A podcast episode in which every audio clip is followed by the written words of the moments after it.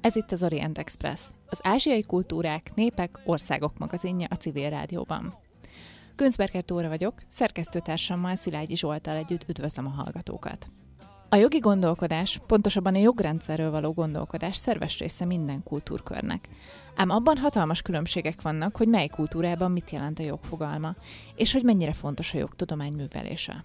A mai beszélgetésünk témája az ázsiai jogfelfogás, vagyis a jog szerepe az ázsiai kultúrkörökben, Jeruzsálemtől egészen Tokióig. A földrajzi elhelyezkedésen kívül vajon lehet-e egyáltalán a hatalmas és sokszínű kontinens népeinek jogi kultúráit egy kategóriába sorolni? Hogyan hatnak egymásra a különböző jogi kultúrák Ázsiában? Hogyan érdemes összehasonlítani őket? És van egyáltalán közös vonás e jogi kultúrkörökben? Az Orient Express mai adásának vendége Jani János jogtörténész, keletkutató, a Pázmány Péter Katolikus Egyetem docense, az iszlám jog és közel-keleti ókori jogi kultúrák elismert szakértője. Ma a Jogi Kultúrák Ázsiában című könyvéről beszélgetünk vele. Felhívjuk hallgatóink figyelmét, hogy az Orient Express adásai nem csak a Civil Rádió FM 98-on hallgathatók, hanem az expressorient.blog.hu oldalon, továbbá a Soundcloudon, az iTunes-ban és az egyéb podcast alkalmazásokban is. Vendégünk tehát Jani János. Köszöntünk az Orient Express stúdiójában, és köszönjük, hogy elfogadtad a meghívásunkat. Én köszönöm a meghívást, sziasztok! Kezdjük a beszélgetést a könyvet címével. Jogi kultúrák Ázsiában. Az, hogy mit jelent Ázsia, elsőre nézésre talán elég triviális fogalomnak tűnik, de másodikra azért talán már egy kicsit kevésbé. Tehát a kérdésem az, hogy hol húzod meg Ázsia határát, és mi az, ami még ázsiainak számít abban, amit ázsiai jogi kultúrkörként írsz le? Tényleg nem triviális, ráadásul ugye bonyolult a cím jogi kultúrák Ázsiában, és nem ázsiai jogi kultúrák. De ez egy fontos um, részletkérdés volt, és sokat gondolkodtam a címen. Ugye van egy hasonló ilyen jogelméleti kérdés, hogy afrikai jogi kultúrák vagy jogok Afrikában, tehát ez ugyanaz, mert ha azt mondom, hogy ázsiai jogi kultúrák, akkor feltételezünk valami egységet. Valami olyasmit, amire mondjuk azt mondjuk, hogy európai jogtörténet. Van-e ilyen, hogy ázsiai? Igazából nincs, ez talán majd ki fog derülni. Tehát ami összeköti a dolgot, az inkább egy ilyen jó részt földrajzi és kulturális megfontolású fogalom, de olyan dolgok vannak egymás mellé téve, amit a földrajz tett egymás mellé, és föltétlen a logika. Ez az egyik része, a másik része viszont ugye egy negatív megközelítés, tehát ki is kellett venni belőle valamit. Látod, hogy mit vettem ki belőle, tehát Kis-Ázsia, ami gyönyörű hely, és Ázsiának része, ahogy a neve is mutatja, de az kikerült belőle, mert az ugye ma éppen Törökország, de hát az történetileg mégiscsak Bizánc. Bizánc meg a maga a civilizációjával, és elsősorban a jogi kultúrájával, elsősorban a római jogi hagyományhoz kötődik, tehát inkább Európa része. Tehát Kis-Ázsia kimaradt, és nagyjából ugyanezzel a logikával kimaradt Ázsiának egy jelentős része, hogy nagyjából Uraltól Vladivostokig, ugye ez pedig az orosz megközelítés, hiszen földrajzilag ugyan Oroszország jelentős része Ázsia, de civilizációs és megint inkább jogtörténeti értelemben ez az ortodox kultúrkörhöz tartozik, tehát ha Bizánc kimaradt, akkor igazából az oroszok is kimaradtak a, az ázsiai megközelítésből, mert ugye ez nem föltétlen teljesen európai, de, de azért nem is ázsiai abban az értelemben, hogy ez kínai, vagy iszlám, vagy japán jog. Tehát végső soron ki kellett venni, és hát nyilván volt egy harmadik szempont is, hogy ez a könyv is 700 oldal, tehát ha még ez is bekerül, akkor, akkor végképp erősebb, mint egy légkalapács, tehát ezt nem lehet. Ugyanakkor viszont a keleti kereszténység benne van. Ugyan. A keleti kereszténység az benne van, mert a keleti kereszténységnek nincs sok köze Bizánchoz, vagy ha igen, akkor inkább negatív értelemben. Tehát a, ugye a kelet egyházának joghagyományáról van szó, ami Perzsiában alakul ugye ki, részben, vagy nagy részben a bizánci jogászokkal és teológusokkal folytatott vita kapcsán. Tehát bár ugye keresztény, keresztény, de egy egészen más felfogású kereszténységről van itt szó. Ugye itt egy nesztoriánus kereszténységről van szó egyfelől. Másfelől, ami a jogi kultúráját illeti, abban az egész mezopotámia joghagyomány beleépül, tehát sokkal több perzsa, iszlám előtti arábiai szokásjogra, oszövetségi gondolkodásra jellemző tények vannak benne, mint egy nyugati keresztény jogi gondolkodásra. Tehát a földrajzi elhelyezkedése Iránban születik, Perzsiában születik, magába olvasztja az ókori kelet számtalan kulturális és jogi hagyományát, és terjed ugye egész Közép-Ázsiába, sőt, tulajdonképpen északnyugat Kínáig eljut. A könyved tagolásán látszik, hogy egyrészt ugye az időbeli linearitást is szem előtt tartod, viszont alapvetően ezért mégiscsak, ahogy eddig is beszélgettünk erről, földrajz és kultúrkör alapú kategóriákban gondolkodsz. Az alapkategória, ami meghatározza a könyvedet és ami, amire épül a könyved, ez a jogi kultúrkör, illetve ennek a fogalma.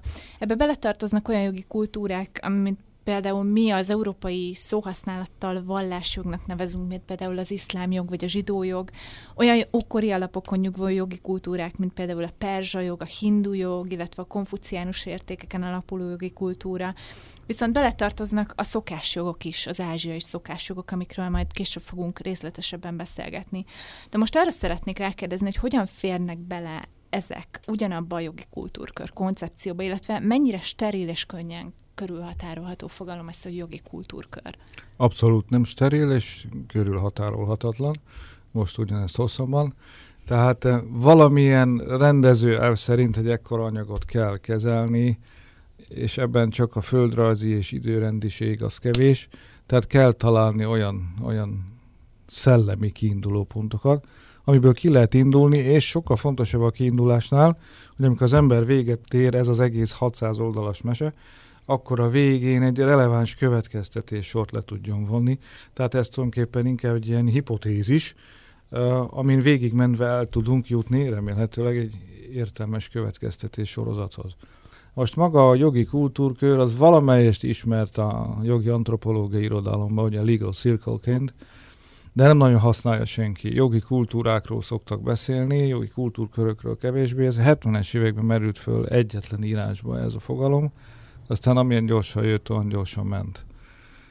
Mm, pedig szerintem egy jó ötlet, és nem véletlenül egy olyan szerző vetette föl először, aki pont Dél-Kelet-Ázsiával foglalkozik, tehát belecsúszott abba, hogy ott van iszlám, van valami hindu, és van valami kínai hatás is, és ugye próbálta ezt a dél-kelet-ázsiai, maláj, indonéz történetet valahogy rendezni de aztán ez az egész feledésbe merült, és én ezt karoltam föl, csak egy kicsit átalakítottam, sőt nem kicsit. Mert uh, maga a kifejezés azért elsősorban mai világra eh, koncentrálódik, viszont azt gondoltam, az ember ír egy ilyen ázsiai jogtörténetet egyszer az életébe, akkor azt írja meg tisztességgel, tehát hatalmas hagyományok eh, az első három-négy ezer év nem maradjon már ki, csak azért, mert nem lehet hová sorolni, és akkor innentől jöttek a besorolási problémák. Ugye létezik olyan, hogy iszlámjogi kultúrkör, oké, okay, de az iszlámjogi kultúrkörnek vannak előzménye, az egész ókori közel-kelet tulajdonképpen az, az iszlám előtti Arábia biztos, a zsidó joghoz való kötődések miatt. Most akkor egy olyan hatalmas tömeg jött volna létre iszlámjogi kultúrkör címen, ami az ókori Mezopotámiától Maláiziáig mindent magába foglal, hát ez abszurd, túlazon, hogy kezelhetetlen. Úgyhogy ezért született ez az ókori keleti jogi kultúrkör, ami messze nem annyira homogén, mint mondjuk egy kínai kultúrkör. Uh-huh. Tehát, hogy messze nem, hiszen benne vannak hetiták, perzsák, tehát tulajdonképpen az, amilyen Ancient Near East néven szokott szerepelni a nemzetközi tudományban, az van benne, csak az meg túlságosan szűk ahhoz, hogy ilyen tág dolgot lehessen kezelni, mert az Ancient Near East fogalmában mondjuk a keleti kereszténység joga soha az életben nem, nem fér bele, már pedig én bele akartam tenni. Tehát így a háromból így lett négy, és akkor még ott maradt az ötödik, a szokásjogi kultúránk. Azokat nagyon sokáig, mert ez több évig íródott ez a könyv, és hát nem a gépelés volt benne a sok, hanem a gondolkodás.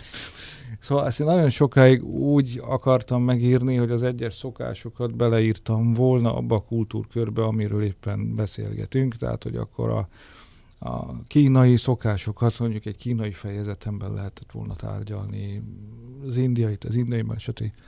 Végül azért lett ötödik, mert megláttam közöttük egy csomó összefüggést. Új kategóriákat állítottam föl, és mindenre azért lett volt szükség, hogy a következtetésekbe ezt jó ki tudjam bontani, és azt nem veszem föl ilyen ötödik, egybefüggő, önálló ötödik kultúrkörként, akkor az elsikkad. Úgyhogy ezért lett ötödik, de ez messze nem koherens. Tehát a, az iszlám, a hindu és a konfuciánus három nagy kultúrkör az nagyon koherens. A, másik kettő az azért született, hogy ott is legyenek olyan rendezőelvek, amivel be lehet vinni. Most beszéljünk arról, hogy mit jelent a jog az ázsiai jogi kultúrkörökben. Milyen szerepe van, hogyan fogják fel a jogot, illetve mennyire tartják fontosnak a jog ismeretét ezekben a kultúrkörökben? Hát ahány, ahány megközelítés, annyiféle válasz, tehát itt nincs egy egységes válasz. Uh, ugye az ázsiai emberek mentségére legyen mondva, hogy mi se tudjuk, mi az a jog. Tehát ugye nagyjából a görög filozófusok kezdték el ezt boncolgatni, hogy határozzuk meg a jogfogalmát. Ők erre adtak egy választ, azóta eltelt két és fél ezer év, mi is adtunk számtalan választ. Gyakorlatilag ány szerző, annyiféle kísérlet van. Tehát az a tragikus, vagy tragikomédia, hogy azok a dolgok, amikről itt folyamatosan beszélünk, konkrétan állam, jog, civilizáció, ezek nincsenek meghatározva pontosan, de használjuk őket, mert nincs jobb. Na most ebből az elméleti kiindulásból neki futunk Ázsiának, ahol van három és vagy öt jogi kultúrkör, hogy nyilván nincs egy egységes válasz. Tehát az iszlám jogi kultúrkörben a jog az abszolút primátussal rendelkezik, felülírja a filozófiát, felülírja még a teológiát is, tulajdonképpen a ritust is felülírja. Tehát az iszlám leegyszerűsítve, főleg a mai iszlamizmus szempontjából nézve, az iszlám leegyszerűsítve valahol az iszlám joggal azonos. Ez ellen ugye már a Gazáli és más gondolkodók felemelték a hangjukat, de ez egy ezer évvel ezelőtt volt, és már akkor is pusztába kiáltott szó maradt, és ez azóta csak romlott, tehát az iszlám 90%-ban a jogról szól. Más okoknál fogva lehet tulajdonképpen ugyanehhez a Talmud utáni zsidó jog esetében, Talmud előttiben még nem, de amióta a judaizmusról van szó, azóta gyakorlatilag ugye ott is a rabbik primátusa meghatározó, és a jogtudományi szemmel a tulajdonképpen nem létező teológiával és egyebekkel.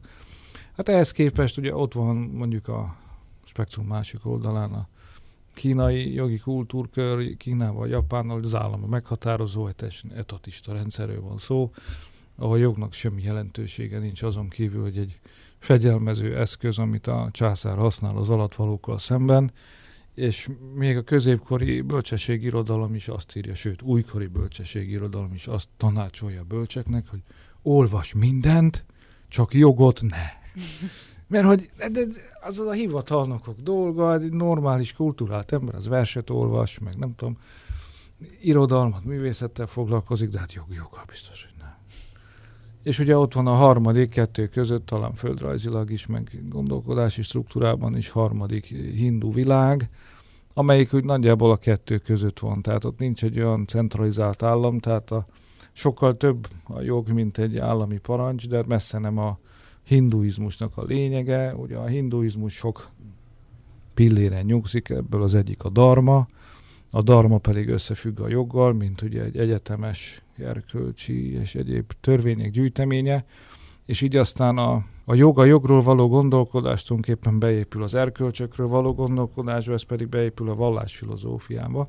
Tehát távoli analógiában ez körülbelül olyasmi, mint a humanizmus előtti európai gondolat, amelyik ugye azt mondja, hogy a jogot a teológiába kell tárgyalni, mert a teológia része az erkölcstan, és az erkölcstannak valahol a része a jog, hiszen a jog nem lehet tartalmában erkölcs ellenes, tehát amit mondjuk egy kora középkori szevidai Izidor mond, nagyjából azt mondják a hinduk is. Tehát nem tudok egységes választ adni erre, ez a három válasz van így.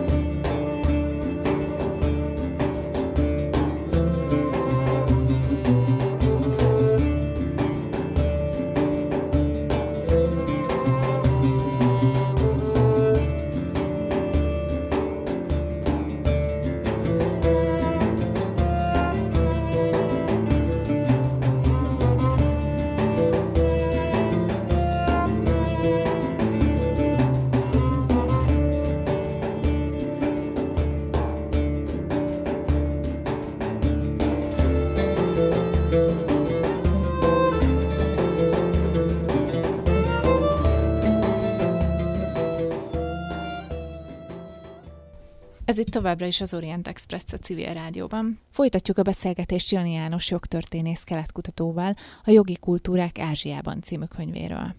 Alapvetően három jogi rendszerben gondolkodsz. Egyrészt ugye jogi kultúrkörökről van szó, amelyiknek írásbeli alapja van, ezekről beszéltünk a, a szünet előtt. Gondolkodsz szokásjogban, illetve modern állami jogban. Ezeknek a viszonyáról szeretnék most kérdezni. Azt írott, hogy egy jogi kultúrkör először rögzül, majd terjeszkedik, és ha megszilárdul, ezen már nem nagyon lehet változtatni. Először is, tehát hogyan lesz egy jogi kultúra domináns, és hogyan osztódik fel Ázsia? A, igen, tehát nem a jogi kultúra lesz igazából domináns, mert ez már következmény, a mögötte álló állam vagy, vagy, vagy civilizációs jelenség lesz domináns, és ennek kihatása ugye az ő jogi gondolkodásának az elvitele, tehát e, tulajdonképpen a, a civilizációk határa határozza meg a domináns jogi kultúrák hatását is. Hogy ez hogyan terjed, az viszont már esetenként különbözik. Tehát például egy konfuciánus kínai jogi kultúra esetében jellemzően politikai nyomásra, esetleg akár katonai akciókkal terjed a jogi kultúra. Tehát mondjuk Vietnám, ugye, amelyik nem tudja magát kivonni semmilyen formában a kínai befolyás alól, vagy, vagy Korea, ez egy nagyon erősen konfuciánus világ lesz, és ott gyakorlatilag nincs választási lehetőség. Ezzel szemben a, az indiai gondolkodás, itt most szándékosan inkább ezt mondom, mint a hindut, ugye az, az sokkal békésebb úton terjed, már amennyiben békésnek tekinthető az, hogy mondjuk a buddhizmust kiszorították Indiából, és a buddhizmus ugye neki indul a maga keleti terjeszkedésének is Dél-Kelet-Ázsiába érkezik, ahol, ahol misszionárisok, gondolkodók, stb. érkeznek, kereskedők, és a dél-kelet-ázsiai népek ilyen formában ismerkednek meg a, a buddhizmussal, és az ő eredendően törzsi szokásjogaikba a buddhizmus alaptézisei ilyen formában épülnek be, tehát ott erőszakról nincsen szó. A, ugye a harmadik, az iszlám jog, az itten egy nagyon késői jelenség, hiszen csak a középkorban érkezik ugye ebbe a, a térségbe az iszlám, tehát ő most csak azokat a területeket tudja elfoglalni, amit a másik kettő meghagyott. És hát ugye ez is történik, tehát Indonézia az tulajdonképpen egy ilyen terra nullius, de az iszlám jog itt elsősorban kereskedelmi utakon érkezik, tehát nem fegyverrel, nem fegyverrel egyáltalán nem. Ugye a tengeri hajósok megérkeznek, és hozzák magukkal a saját gondolkodásaikat, kereskedelmi jogi meg, megfontolásaikat, ami hasznos nekik is, meg a, a saját kereskedelmi partnereiknek is. Tehát döntően így érkezik ez ide, tehát a határok az időbeliségben is meghatározottak, tehát ugye a hindu meg a kínai civilizáció sokkal előbb felosztja, bocsánat, a szóért Ázsiát magának, mint ahogy, mint ahogy az iszlám megérkezik. Vagy fordítva, ugye északon, ahol a török népeket találjuk, ott is erre megy vissza a dolog, ugye a kínai külpolitikát nem érdekelte igazából a puszta, fölépítette a nagy falat, aztán köszönte szépen, hogy mi van mögötte, az nem volt érdekes. Tehát az megint egy ilyen terra nullius volt, és oda az iszlám be tudott lépni. Hát ott, ott viszont fegyverrel lépett be, ugye egyértelműen, tehát transzoxáni elfoglalása, hát az krónikákból ismerik a, a hódítást évről évre, tehát az elsősorban fegyverrel zajlik, és hát eljutunk ezzel is a kínai határra. Miért? Azért, mert a kínaiakat ez nem érdekli. Az iszlám első nagy lendülete viszont elér odáig. Tehát a török népek hát legalábbis felületesen az iszlám jog befolyása alatt állnak. Ha jobban megnézzük majd, vagy most a műsorban, vagy később, akkor azért azt látjuk, hogy ők nagyon erősen ragaszkodtak a törzsi hagyományaikhoz, tehát ott minimum egy kettős jogrendszerről van szó. Én éppen szerettem volna kérdezni, hogy a közép-ázsiai területeken ezek a török nyelvű népek ugye a szokásjoghoz nagyon ragaszkodnak, rátelepszik az iszlám, de mondjuk van Mongólia is például, ahol hasonlóan megjelenik a szokásjog, ugye a dzsingiszi törvények ja, előtt, e, előtti időszakban, de utána pedig rátelepül a buddhizmus, mert hát ugye az Indiából készített buddhizmus észak felé is terjed, és ugye Tibeten keresztül eljut a, a mongolokhoz, és ott aztán végül is szerintem ilyen értelemben egyfajta, hát ilyen befut egy nagy pályát, mert ugye ott a, az államrendszert is meghatározza, hiszen teokrácia jön majd létre a 20. század elején. Tehát a kettő között van különbség Közép-Ázsia és Belső-Ázsia tekintetében ilyen értelemben? Van, van, hiszen a közép a kazahokat a buddhizmus nem érintette meg, tehát ugye meg a többi közép népet sem.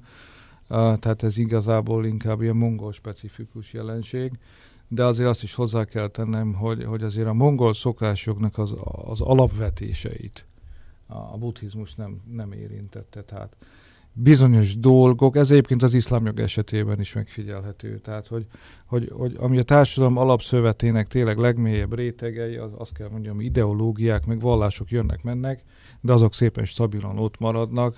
Ha nagyon kell, adunk ezeknek is valamilyen olyan magyarázatot, ami éppen a kurens ideológiának megfelel, de nem amiatt van, és, és a, a mongol szokások lényegét sem érintette a buddhizmus az inkább egy ilyen fajta felépítményre volt jó, de a barümtától kezdve nagyon sok minden. Itt legfeljebb arról, hát ez se kis dolog persze, um, hogy mondjuk a, a büntetéseket azért humanizálták. Ez még nem csak Mongóliában vehető észre, hanem mondjuk a, a taj jogban is teljesen világosan látszik, meg a burma, különösen a burmaiban, hogy amióta a buddhizmus egy ilyen hivatalos vallásá válik, a nagyon brutális büntetéseket azt, azt megszüntetik. Tehát Burmába eljutnak oda, amikor Volter még csak a pamfletjeit írja az abszolutizmus ellenében, többek között követelve a halálbüntetés eltörlését, hogy a burmai király a buddhizmusra való hivatkozással eltörli a halálbüntetést, mondva, hogy neki nincs joga elvenni senkinek az életét. Arra van joga, hogy bűnözőköt bezárjon egy börtönbe azért, hogy megvédje a társadalmat, de arra nincs joga, hogy bárkinek az életét elvegye. Ez nagyjából 250 évvel azelőtt, hogy Európába jutottunk ehhez. Tehát ilyen értelemben van, van természetesen buddhizmusnak is hatása, de ezzel együtt még mondjuk egy, egy férfi-nő viszonyt, egy, egy antropológiát, egy házassági vagy öröklési jogi viszonyokat ez nem érinti hogy az ember kultúrtörténettel foglalkozik, akkor nagyon szépen látszik az, hogy a kultúrák hogyan hatnak egymásra, tehát például építészetben, akár festészetben, ö, szokásokban, stb. stb. De mi a helyzet a jogi kultúrkörökkel? Ez a három nagy jogi kultúrkör, amiről írsz, ezek hatnak bármilyen módon egymásra? Látszik a másik hatása az egyiken is fordítva? Ez egy nagyon komplex kérdés, amit föltettél. Mert ugye vannak a domináns jogi kultúrkörök, ugye ez a három, és hát vannak hozzátartozó ilyen szatellit uh, helyek is, amik ezek befolyása alatt vannak. Most ezeknek a mozgásai, ezek ugye különböznek. Tehát ha, ha három nagyot nézzük, tehát az iszlámot, a hindut, meg mondjuk a kínait, mint alap eh, kiindulási pontot, akkor azt látjuk, hogy ezek végtelen mértékben ragaszkodnak a saját autonómiájukhoz, és semmilyen befolyást nem engednek. Tehát egy iszlám jogban semmilyen, egy, egy mikroszkópnyi eh, konfuciánus hatást nem látsz. De, de hindu gondolkodás sem. Ugyanígy egy hindu darmatamban eh, nem látod a nyomait sem egy, egy kínai jogfelfogásnak.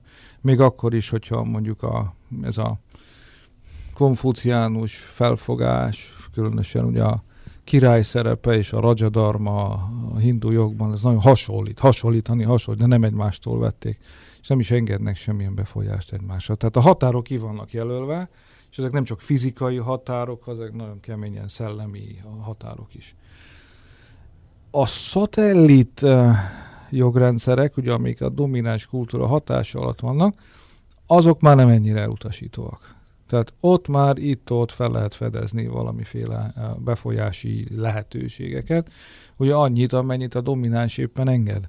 Mert ugye ezek a szatellitek, ezek rugalmasabbak, ezek maguk is részben attól szenvednek, hogy egy domináns jogi kultúrkör, hogyha szóval hogy totális hatalma alatt állnak, és próbálnak ugye nézni jobbra-balra, hogy honnan lehetne még esetleg valami jó ötletet átvenni, hogyan lehetne ezen a függőségi viszony egy kicsit lazítani. Mondd ezt egy konkrét példát, bocsánat, csak hogy egy picit illusztráljuk azt, amiről beszélsz. A szatellit és a domináns jogi kultúrára. Igen, igen, tehát a, amit említettem, az a legegyszerűbb, ugye ez a Vietnám, Vietnám, Korea versus, versus Kína, de egy picit még inkább odébb lépünk, akkor ugye ott van ez a Japán, ami egy külön fejtörést okozott, a civilizáció kutatók egy része azt mondja, hogy Japán egy önálló civilizáció, másik része nem én végig is úgy döntöttem, hogy a, a kínai kultúrkör alá teszem be, de mint önálló szereplő. Na ott például, ez a példa ezt tökéletesen illusztrálja, tehát a, a Meiji reform, ugye, amelyik egy nagyon erősen westernizáló reform a 19. században, az Japánban elindult, ugyanakkor ugye ez Kínában nem, nem, nem indulhatott el, tehát a császárság az tartotta magát, és tudjuk ennek a 20. században a kínai történelme milyen következményei lettek, de a japánoknak ez a kis önmozgása, ez lehetővé tette, hogy egy kicsit elszakadjanak attól az úttól, amit a kínai jog jár a 2000 éve, és folyamatosan csak önmagát ismétli, és nem, nem jön ki ebből a körből. A japánok, hát nyilván kicsit kívülről rákényszerítve, ugye amerikai hadai de mégiscsak ö, megtették azt a lépést, hogy elszakadtak a domináns jogi kultúrkör mintájától, amit egyébként évezredek óta követnek.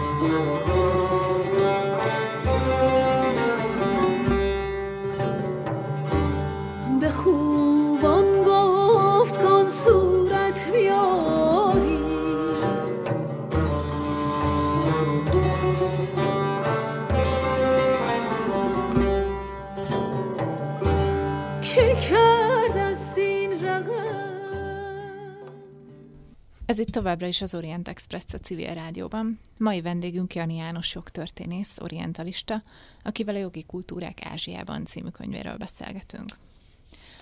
Beszéljünk most egy kicsit a szokásjogokról. Ugye ez magad is elismered, hogy ez egy elég mesterséges kategória, nagyon nehezen tudtad besúvasztani az összes kis szokásjogot egy ilyen kalap alá, vagy egy ilyen ernyő alá. A könyvedben a jogantropológia által megkülönböztetett kategóriákból indulsz ki, tehát a társadalom miensége, illetve foglalkoztatás formája alapján vadászó gyűjtögető társadalmakról, vagy letelepült életmódot folytatókról írsz, illetve ebből ez a kiindulási alapod, amikor a szokásjogról beszélsz. Viszont végül mégiscsak más besorolás használsz, és megkülönböztetsz kizárólagos, konkurens és komplementer szokásjogokat. Miért gondoltad, vagy miért érezted úgy, hogy szükség van az ázsiai kontextusban egy új tipológiára? Ennek a kettőségnek az az oka, hogy az ember hogy az olvasmány élményeiből indul ki, és hát enn mennyiségű jogantropológia irodalom után az ember nem tud másra gondolni, mint arra, ahogy ez a disziplína felépült, tehát így vannak, hogy a társadalmak kategorizálva. De az Uwe Vézelnek van jó könyve, ami pont erre épül. Aztán elkezdi vizsgálni a saját vizsgálatának a tárgyát, és egy idő után kénytelen rájönni, hogy ez a vizsgálati keret, ami törökölt, az, az egyszerűen nem működik az adott kontextusban. Tehát muszáj volt egy másfajta vizsgálati keretet kialakítani, és hát hosszas gondolkodás után jutottam erre a három kategóriára, egyszerűen azért, mert, mert Ázsiában nagyjából ez a három típus létezik. Most amit az antropológia lassan száz éve ír, az tulajdonképpen az, hogy csak a kizárólagos szokásjog van a fejében, és úgy tesznek, mintha lennének még olyan területek a világon, meg valamilyen állam uralma alatt nincs, nem állnak. De hát ilyen fehér folt ma már nincsen. Tehát akárhová mész, még beszélhetsz az inuitok szokásjogáról, akkor is Kanadában vannak. Tehát minimum van egy, van egy kanadai jog, most mellettük, alattuk, felettük, azon lehet vitatkozni, de, de van. Most Ázsiában sincs egy ilyen fehér folt, hát hiába élnek, tudom én, Nagalandben mindenféle törzsek, attól az a terület még Indiához tartozik, tehát formálisan mégiscsak ott van ugye egy indiai jogrendszer. Tehát egészen máshogy kellett megközelíteni a dolgot. Um, és hát a különböző szokásjogoknak egészen másfajta funkciója van mondjuk Indiában, Kínában és az iszlám világában. És ez nagyon jó volt ti, ti, tipizálható, hát kár, hogy mind a háromból ilyen borzalmas kábetűvel kezdődő szó lett, és aztán jól össze lehet őket keverni egy első halása, de, de ez, ez egy teljesen új rendszer. Tehát magyarul a megközelítés az az, hogy az állammal milyen viszonyban van. Nem feltétlenül az állammal, hanem a többi jogrendszerrel. Uh-huh. Hiszen kapcsolatba kell lennie minimum az állami jogrendszerrel, és attól függően, hogy működik azon a környéken vallási jog, vagy nem működik, kell egy harmadikkal is kapcsolatban lenni, vagy nem. Mm-hmm. Beszéltünk a szünet előtt már egy picit ugye a szokásjogokról, illetve az államról is, és most az államra szeretnék visszatérni, az állami jogra. Milyen gyakorlati, jogi és politikai következményei, vagy inkább lecsapódásai vannak a hagyományos jogi kultúrának a modern ázsiai államokban? Ez összefügg az előző kérdéssel, tehát attól függ, ugye, hogy komplementerrel beszélgetünk, vagy kizárólagosról beszélünk, vagy konkurensről. Tehát kizárólagosról tulajdonképpen nem érdemes beszélni, pont azért, amit elmondtam, hogy muszáj, hogy legyen valami konkurencia.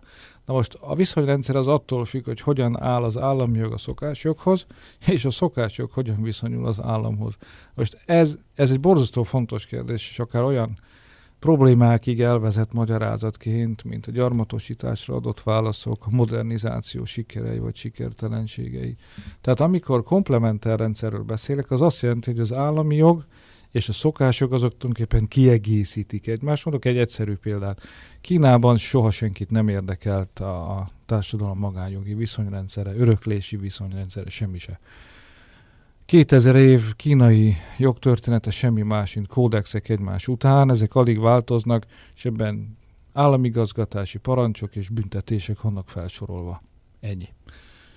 Na de hát nem következik, hogy 2500 év a kínaiak nem kereskedtek egymással, nem következik, hogy nem volt szabályozva a vagyon átszállás a generációkra. Persze, hogy volt. Csak az államot ez nem érdekelte, nem írták le, nem kodifikálták, vagyis meghagyták a szokások. Most értem szerint észak-kínai szokás rettetesen különbözik egy, egy dél-nyugat kínai szokástól, de ez nem változtat azon a tényen, hogy a szokások ott vannak. A szokásoknak nincs semmi mondani valójuk a büntetésekről, meg az állami gazgatásról, viszont rengeteg mondani valójuk van ezekről a magájogi viszonyokról. És a kettőt összerakom, amit az állam alkot, meg amit a szokások, az ad ki egy kvázi kínai jogrendszer, és a kettő ezért komplementer, mert össze, összeáll, ugye, mint a yin yangnak a, a szimbolikája.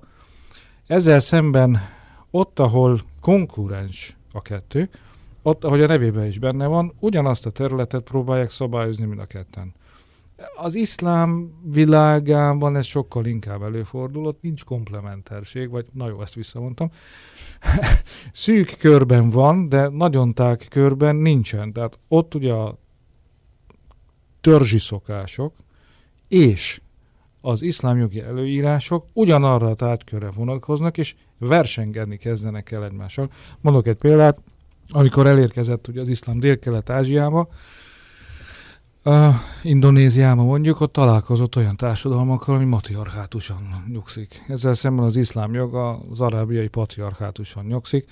Na most hát két ennél különbözőbb mondjuk öröklési jogi rendszert nem is lehet elképzelni, hogy hogy áll egymással szemben. Tehát itt szó sincs arról, hogy komplementer lenne, és a kettő együtt ad ki egy rendszert, hanem konkurens az adott társadalomnak választania kell, hogy az ősi szokásjogait követi, vagy az iszlám jognak a, a maga patriarchálitását követi. Ezek nagyon kemény konfliktusok, amiket így úgy megoldanak, most mindegy, hogy hogy oldanak meg, csak a rendszer az, az érdekes, és akkor még csak az iszlám jogról beszéltünk, és csak jön ugyan az állami jog, ami területenként változik, hogy, és időben is változik, ezt adjuk hozzá, hogy tolerálja a szokásokat, támogatja a szokásokat, vagy mondjuk ellen, ellenségnek tekinti. Gyakorlatilag mindegyikre van példa. Ugye azért is fontos az időbeliségnek a bevitele, mert mondjuk az 50-es években egész máshogy álltak ezt hozzá, mint mostanság. Mondok egy példát, hogy még belefér Persze. a kérdésbe. Ugye Indonéziában próbáltak nagyon erősen modernizálni 50-es, 60-as évek. A szokásjogok ennek abszolút ellen. Mondok, mondok egy példát. Ugye minden indonéz falunak megvolt a maga főtulajdona, és minden indonéz szokások megegyezett abban, hogy földet szerezni csak annak lehet, aki abba a faluba él, sőt, akár ott is született, tehát az, hogy oda költözöl, az nem érdekes. Ez egy teljesen világos, egyszerű szokásjogi szabály volt, és az egész mezőgazdaság modernizációjának ellene mondat. Hát senki nem tudott föltulajdon szerezni Indonéziával. Tehát kikiáltották ugye a fő ellenségnek a szokásjogokat, és úgy dózerolták le az egészet, mint ahogy az erdőket. Aztán kiderült, hogy hát ez egy kicsit túllőttek a célon, úgyhogy 80-as, 90-es években egy kicsit ugye visszavettek. Indiába ugyanez a helyzet.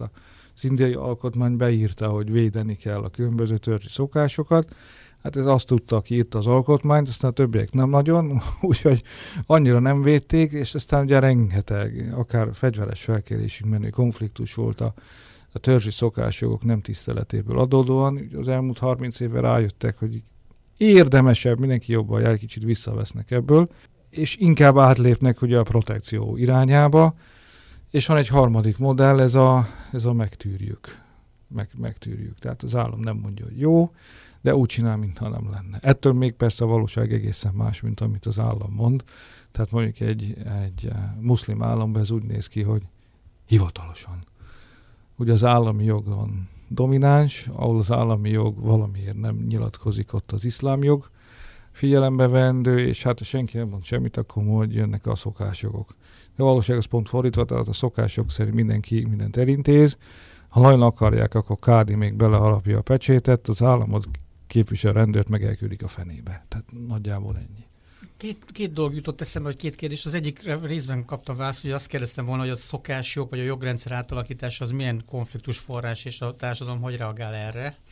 Amikor dózerolják a szokásjogot, akkor a, annak milyen következményei vannak. A másik kérdésemben ez, ezzel részben összefügg, hogy, a, hogy az állam polgárainak a viszonya a joghoz, az milyen Ázsiában, ugye szoktuk mondani, hogy Európában inkább ugye jogokat jogrendszert úgy használják, hogy saját jogaikat biztosítják, még talán Ázsiában inkább kötelezettségekről van szó, de hogy Ázsián belül van-e, van-e különbség ezekkel, ezzel kapcsolatban? Ugye mindig azt kérdezitek tőlem, hogy Ázsiában hogy van, és én mindig védekezek el, hogy erre nem tudok válaszolni. Nem, nem, nem egész Ázsiában, hanem Ázsiában egyes részein, hogy térben és időben térben különböző. És időben, hogy vannak, igen. Tehát, hogy hogyan, hogyan viszonyulnak a dózerhez, ez megint térben és időben, és egyébként létszámtól is függ.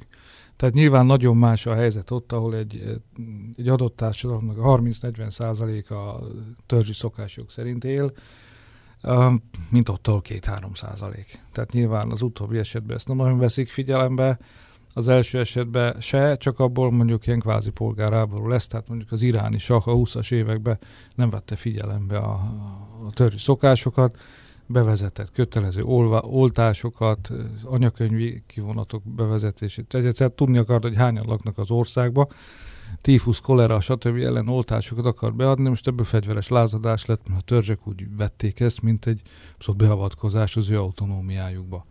Nyilván Kínában egészen máshogy viszonyulnak ezekhez a dolgokhoz, és, és Indiában is máshoz viszonyulnak. Tehát térben és időben ez más, és mondom, a létszám az nagyon fontos, hogy, hogy mennyire törzsi alapú, tehát és akkor még mondjuk nem beszéltünk Jemenről, ahol szinte sok törzsi rendszer van, meg vallási konfliktus, ugye síták, szuniták között, de a jemeni államról még nem látott senki semmit különösen, mert legfeljebb menekülő elnök képviseli a jemeni államot, ami éppen valahol tartózkodik, de nagyon tudjuk, hogy hol. Tehát, hogy ez, ez ebben, ebben a szempontból ez nagyon különbözik. Hogy a joghoz hogyan viszonyulnak, arról már részben beszélgettünk talán az első részben, attól függ, hogy az egész rendszerben a jognak hol van a helye. Tehát, tehát egy, egy iszlám világban ez fontos. Eh, tehát a jogtudós az a, az a, az a nagy ember, a szent ember bizonyos értelemben, Japánban pedig egyáltalán nem. Tehát inkább a megvetett kategóriába tartozik. Szóval a jogról való gondolkodás számára ugye ez indikatív, mert, eh, mert helyesen, tehát hogy tulajdonképpen megelőlegezted a választ.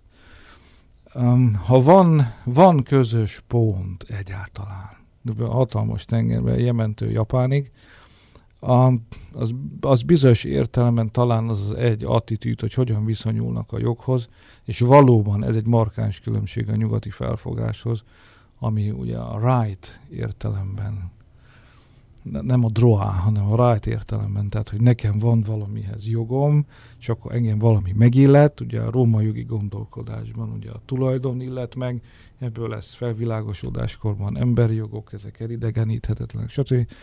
Ezzel szemben Jementől Japánig a jog elsősorban arról szól, hogy mik a kötelezettségek. Tehát az emberek távolság tartása a joghoz tulajdonképpen teljesen érthető, mert az nem az ő lehetőségeik tárháza, hanem az ő kényszereik tárháza, hogy mit kell csinálni, hogy aztán kinek mit kell csinálni, hogy Jahve vagy Allah felé mit kell csinálni, vagy a kínai császár felé mit kell csinálni, az változik, de hogy van egy, egy abszolút autoritás, ami felé nekem elszámolásom van, kötelezettségeim vannak, és ha abból bármit is nem teszek meg, akkor jön az ostor, és a jog arról szól, hogy hány ostort kapok meg kitől, hát persze, hogy ezt, ezt próbálják ugye minimalizálni, és halani se szeretnének róla. Tehát a kötelesség alapú gondolkodás, talán ez az egyetlen, ami összeköti ezt a rengeteg jogi kultúrát a, a közel-kelettől, és ebbe ugye az ókori zsidó jogot is bele kell értenem egészen Japánig. Tehát, hogy a jog az alapvetően a kötelességekről szól. A mi fejünkben a jog, leg, legalábbis az elmúlt 250 évben, inkább a lehetőségekről szól.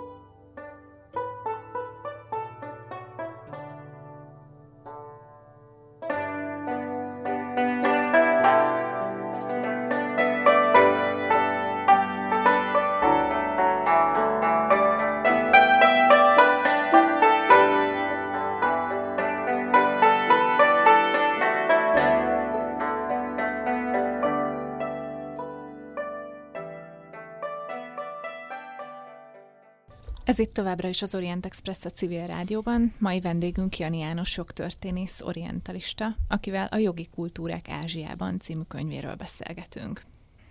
Ugye a harmadik kategóriád az állami jog. Ki az, aki meghatározza, hogy mi van az állami jogban, és mennyire erős az állami jog? Ez kultúrkörtől függ.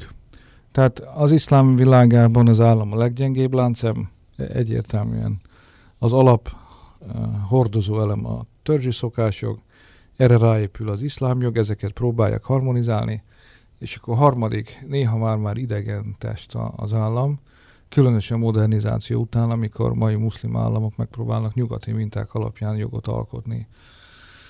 Az alkotmányozástól kezdve a parlamentig, most hadd ne soroljam végig, ugye ezek teljesen rendszeridegen elemek, következésképpen ezek a leggyengébbek. Kínában, Japánban pont fordítva, tehát ott az állami jog primátusa az, az, az megkérdőjelezhetetlen, és ez összefügg a modernizációval is, ha még fogunk erről beszélgetni, akkor majd ott elmondom részletesen, hogy, hogy ennek milyen következményei vannak. A, a köztes terület megint India, amelyik egy ilyen szellemi próbálkozással erősebbre fogja az akaratát, mint egy muszlim világ, de messze nem tud vagy akar olyan etatista lenni, mint egy kínai világ. Ez is meghozza maga ellentmondásai természetesen, de ugyanakkor ez benne van az indiai történelem elmúlt 3000 évében. Tehát, hogy Indiában szinte mindig hiányzott egy, egy olyan központi akarat, mint ami Kínából kevés kivételtől tekintve megvolt. Igen, a következő pont, amit szerettem volna felhozni, az, amit modernizációként emlegettél, én az európai jog, illetve jogi gondolkodás betöréseként próbáltam megfogalmazni legalábbis a kérdést, illetve ennek a ráerőszakolását az ázsiai jogi kultúrákra, amit ugye gyarmatosítás néven ismerünk, ami ugye elkezdődik a 10 16. században. Mennyire tudott szervesen beépülni ez az idegen jogrendszer és a jogi gondolkodás azokba az kultúrkörökbe, amikkel foglalkozol? Illetve mi határozza azt meg, hogy mennyire tudott beépülni? Van különbözően, ugye nem véletlen, a, a muszlim szerzők, az edukált muszlim szerzők, azok egy része egyenesen legal imperialismről beszélnek, mert ők csak ezt az oktrojáltságot látják meg benne, és nem látják meg benne mondjuk esetleg a dolognak a pozitív elemeit is, tehát ők kompletten elutasítják. Ugye Indiában mondjuk a kép azért az, az, az ennél vegyesebb, hiszen mégiscsak egy angol száz kultúrkörben értékelhető alkotmányos rendszert vezettek be, és azért a rádzsák uralmához képest ez egy sokkal demokratikusabb, átláthatóbb rendszer lett. Az egy más kérdés, hogy mennyire fogadta be, mennyire szervesült, de például mondjuk ezzel kapcsolatosan azért soha senki nem beszél, még Indiában sem legal imperialismről, annak ellenére, hogy mondjuk a kúrens indiai vezetés az kifejezetten ez ellen próbál tenni, nem is keveset, de még, de még ők sem tagadják ennek a, a dolognak a, a pozitív hatásait.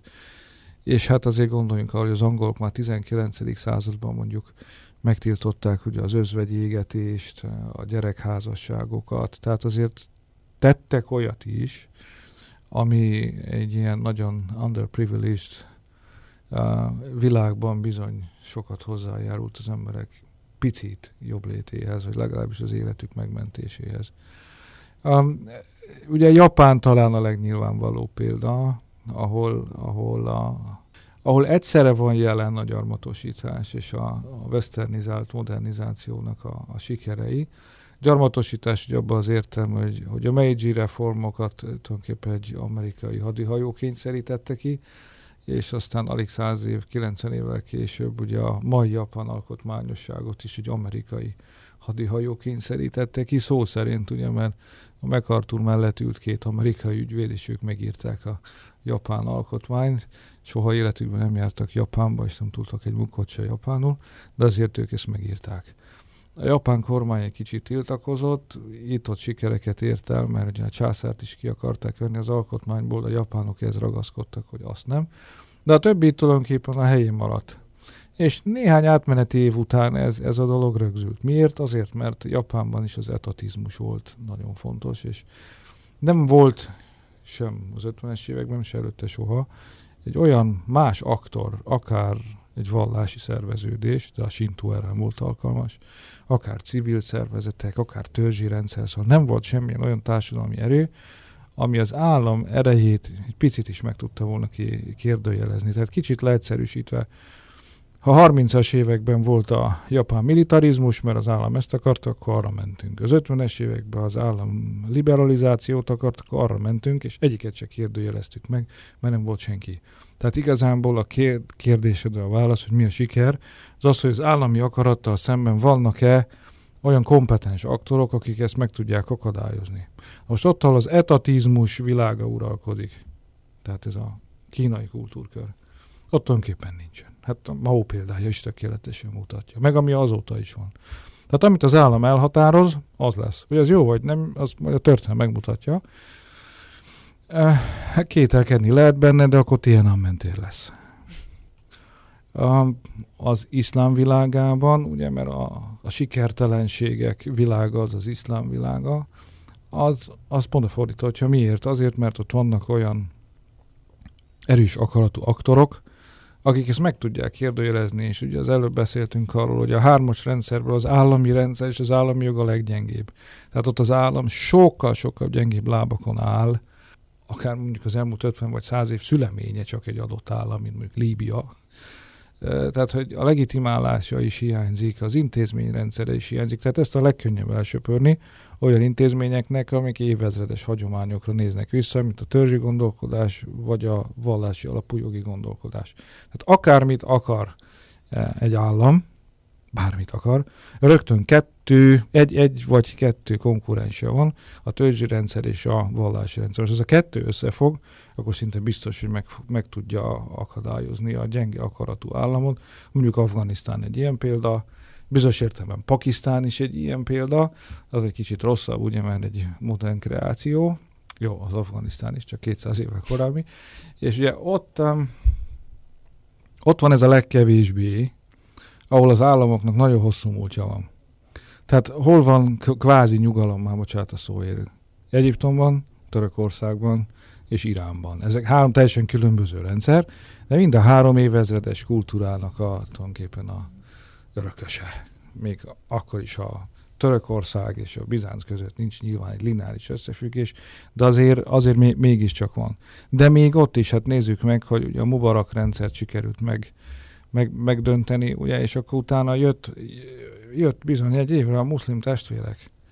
Ez egy más kérdés, hogy hát ugye egy jó adag mismanagement után őket azért megkérték, hogy távozzanak a hatalomból, de hát akkor is ott, ott volt annak a felfogásnak, hogy egy westernizáló modernizáció felfogásnak volt egy olyan alternatívája, amely képes volt hatalomra kerülni, ráadásul mondjuk tovább a westernizáló modernizációhoz nagyon sokszor hozzá kapcsolódik valamiféle erőszak, Miért? Azért, mert nincs igazából legitim társadalmi támogatottsága.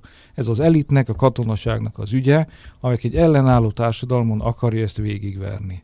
Ezzel szemben a retradicionalizációt képviselő muszlim testvérek, azok mindenféle erőszak nélkül szinte az első demokratikus választásokon azonnal hatalomra kerülnek. Tehát a muszlim világban az államnak, amelyik nyugati mintán alapon szeretne modernizálni, folyamatosan védekeznie kell egy vagy két nagyon erős aktorral szemben, és erőszakkal kell végrehajtani a, azokat a dolgokat, és mondom, egy etatista világban ilyen probléma egyáltalán nincs. Ott bőven elég időnk és energiánk van az, hogy a részletekkel foglalkozunk. Itt az is probléma, hogy egyáltalán a, a problémát vagy a megoldást elfogadtassuk a társadalommal, és ez általában nem megy. Mi, mi a helyzet ezzel kapcsolatban a, ezekben a közép-ázsiai isztánokban? Ö, arra gondolok, hogy ugye ha a gyarmatosításról beszélünk, akkor általában evidencia az angolokat vagy az amerikaiakat emlegetni, de ugye itt a 20. század elején megjelentek az oroszok egy olyan területen, ahol a törzsi szokásokra rátelepült az iszlám, és aztán utána ők hoztak egy új jogrendszert.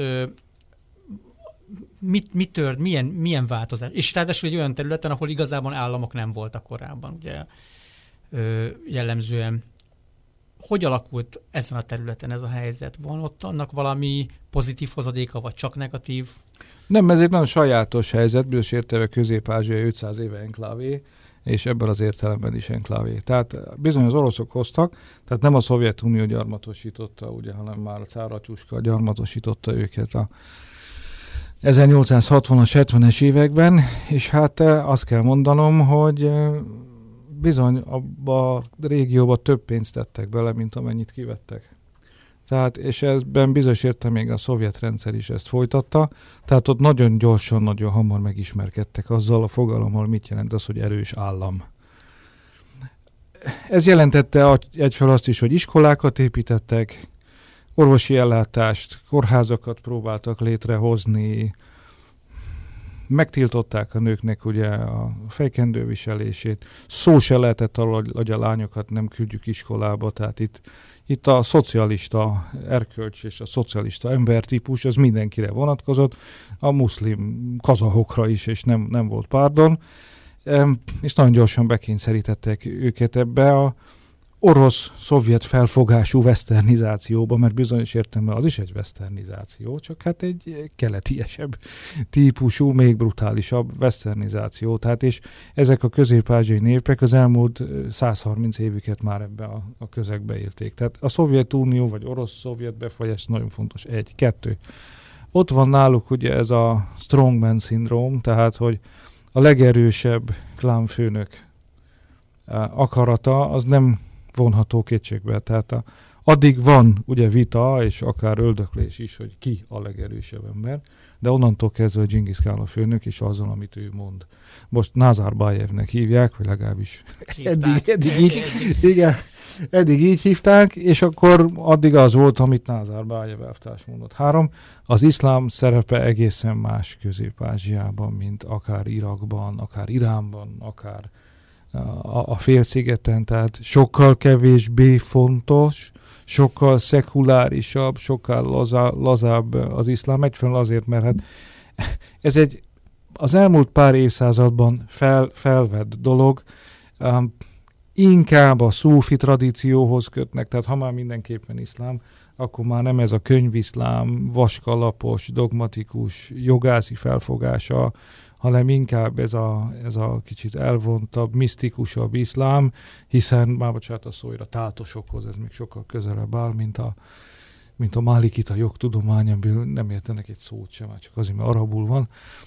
Tehát Összefoglalva három, három tényező miatt egész más a Közép-Ázsia, az iszlám szerepe egészen más, a törzsrendszer és a törzsfőnök szerepe egészen más, és az orosz-szovjet etatista állam azért ott 130 év alatt egy egészen más rendszert épített ki, amit a Szovjetunió felbomlása után egyszerűen csak folytatni kellett, és hát jellemzően azok az emberek is folytatták, akik még a szovjet rendszer ültetett oda, tehát Nazarbayev mondjuk például tipikusan ilyen figura volt. Zárjuk ezt a beszélgetést akkor Közép-Ázsiában. Bár bőven lenne még miről beszélni, a mai adásban sajnos csak ennyi fért Majd bele. legközelebb. Majd legközelebb így van. Addig is ajánljuk a hallgatók szíves figyelmébe Jani János Jogi Kultúrák Ázsiában című könyvét, amelyet a Tipotex kiadó jelentetett meg, és bármelyik nagyobb könyváruházban megvásárolható. Köszönjük szépen Jani Jánosnak, hogy elfogadta a meghívásunkat, a hallgatóknak pedig köszönjük szépen a figyelmet. Önök az Orient Express-t, a Civil Rádió ázsiai magazinját hallották. A műsort Günzberger Dóra és Szilágyi Zsolt vezették. Tartsanak velünk a jövő héten is. Felhívjuk figyelmüket, hogy az Orient Express adásai podcast formában és az interneten is elérhetők. A címünk expressorient.blog.hu, emellett Orient Express néven ott vagyunk a Soundcloudon, az iTunes-on és a többi podcast alkalmazásban. A Facebookon a Pázmány Péter Katolikus Egyetem Modern Kelet-Ázsia kutatócsoportjának oldalán lehet megtalálni az adásokat és készítőiket. A viszonthallásra! Jiya